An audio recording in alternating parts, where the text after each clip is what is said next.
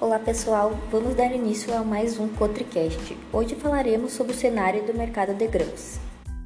Tivemos alteração dos horários do mercado devido ao término do horário de verão nos Estados Unidos, que fará com que a bolsa de Chicago passe a fechar uma hora mais cedo em relação ao horário de Brasília, às 15h15.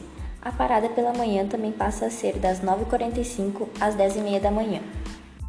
Na última semana, tivemos o soja fechando a sexta-feira em queda de 0,40% no vencimento maio, porém acumulando 7,25 pontos positivos de ganhos semanais. Já o milho fechou a sexta-feira em alta de 0,93%, acumulando 5,75 pontos positivos na semana.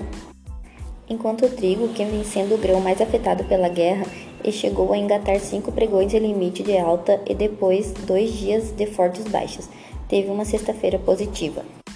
O dólar fechou a sexta-feira com alta de 0,76% a R$ 5,05, mas perdeu 0,47% no acumulado da semana.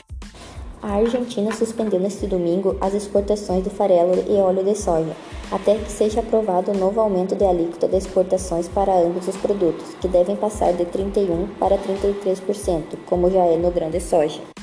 A Covid-19 volta a preocupar os mercados, após a China registrar novos surtos e a maior média de infecções diárias desde o começo da pandemia. Novas negociações entre a Rússia e a Ucrânia ocorrem nesta segunda-feira, confirmou o porta-voz do Kremlin, Dmitry Peskov. A quarta rodada de conversa entre os dois países se concentra em alcançar um cessar-fogo na retirada de tropas russas e garantias de segurança para a Ucrânia, segundo negociadores ucranianos. Nosso Cotricast vai ficando por aqui. Nos próximos dias voltaremos com mais informações.